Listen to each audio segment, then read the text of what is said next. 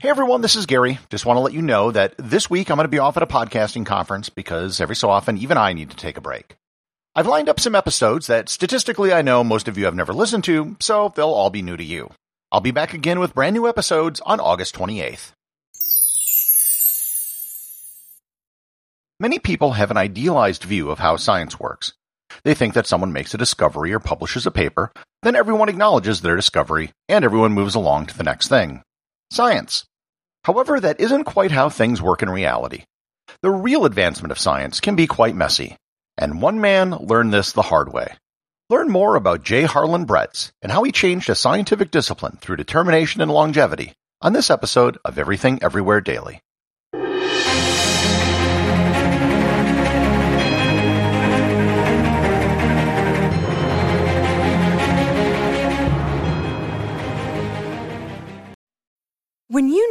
Mealtime inspiration, it's worth shopping Kroger, where you'll find over 30,000 mouthwatering choices that excite your inner foodie. And no matter what tasty choice you make, you'll enjoy our everyday low prices, plus extra ways to save, like digital coupons worth over $600 each week. You can also save up to $1 off per gallon at the pump with fuel points. More savings and more inspiring flavors make shopping Kroger worth it every time. Kroger, fresh for everyone. Fuel restrictions apply.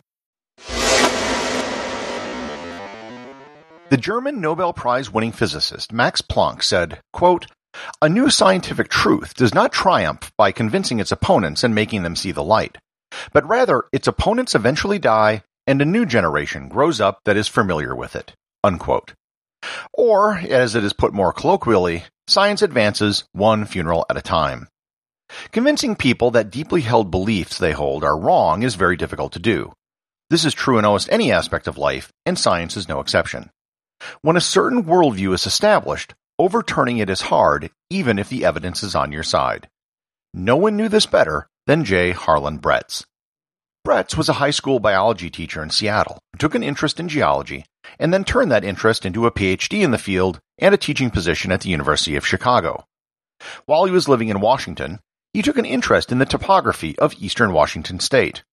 In 1922, he began doing field work in the Columbia Plateau and several of the erosional features which were found there. He went to that area every year for the next seven years, and over a period of nine years, he published 15 papers on the subject. He dubbed the area the Channeled Scablands. If you get a chance, as soon as you're done listening to this, go do a search for Washington Scablands and take a look at some of the images to get an idea of what the area looks like. It's actually really impressive.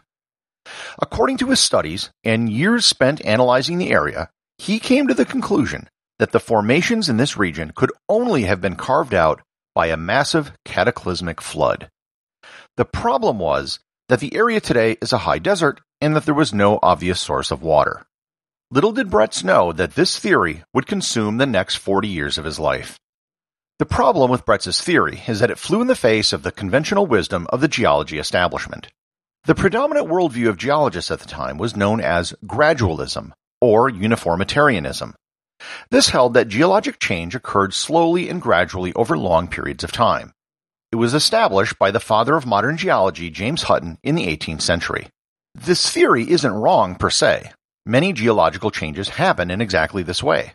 We can so accurately measure the Earth now that we can tell how fast North America and Europe are drifting away from each other and how fast mountains are growing or shrinking.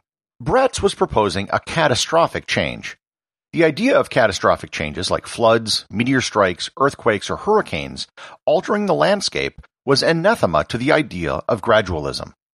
In 1927, Bretz gave a presentation to the Geological Society of America in Washington, D.C.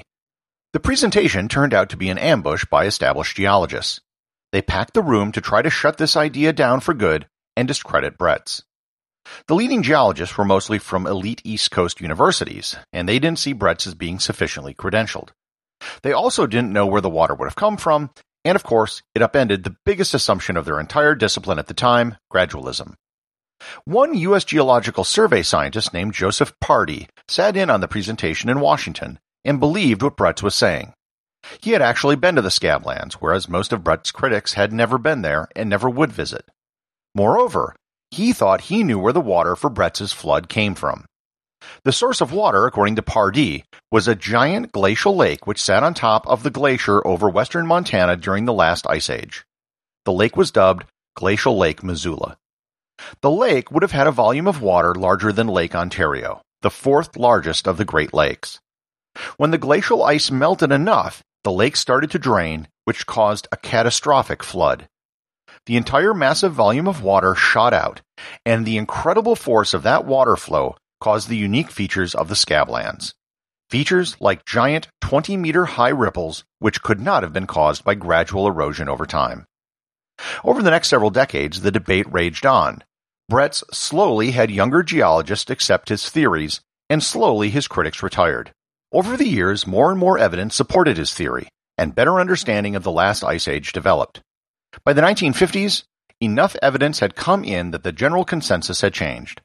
There were detailed aerial images that became available, and eventually satellite images from NASA provided even more evidence. Some of his critics eventually did visit the Scablands themselves. One critic, James Gilluly, commented, How could anyone have been so wrong? A 1965 geological report of the region finally concluded that Bretz was right all along, 40 years after he initially published his first paper on the topic. At the age of 82, he had been vindicated. After the paper came out, one of his critics sent him a telegram which read, quote, We are all now catastrophists. Bretz said about the report, quote, After 30 years and 30 papers in self-defense, and more than 30 people who vigorously denied my theory, it did my heart good like medicine. Unquote. The final thing which put the cherry on top of Bretz's achievement occurred in 1979. At the age of 96, he received the Penrose Medal from the Geological Society of America, the organization's highest award. After receiving the award, he reportedly told his son, quote, All my enemies are dead, so I have no one to gloat over. Bretz passed away in 1981 at the age of 98. Bretz's idea on catastrophism have been widely accepted now, and it paved the way for other theories, such as the extinction of the dinosaurs from the Chicxulub crater in Mexico. Today, if you visit Dry Falls State Park in Washington State, at the Visitor Center, you'll see a bronze plaque dedicated to J. Harlan Bretz.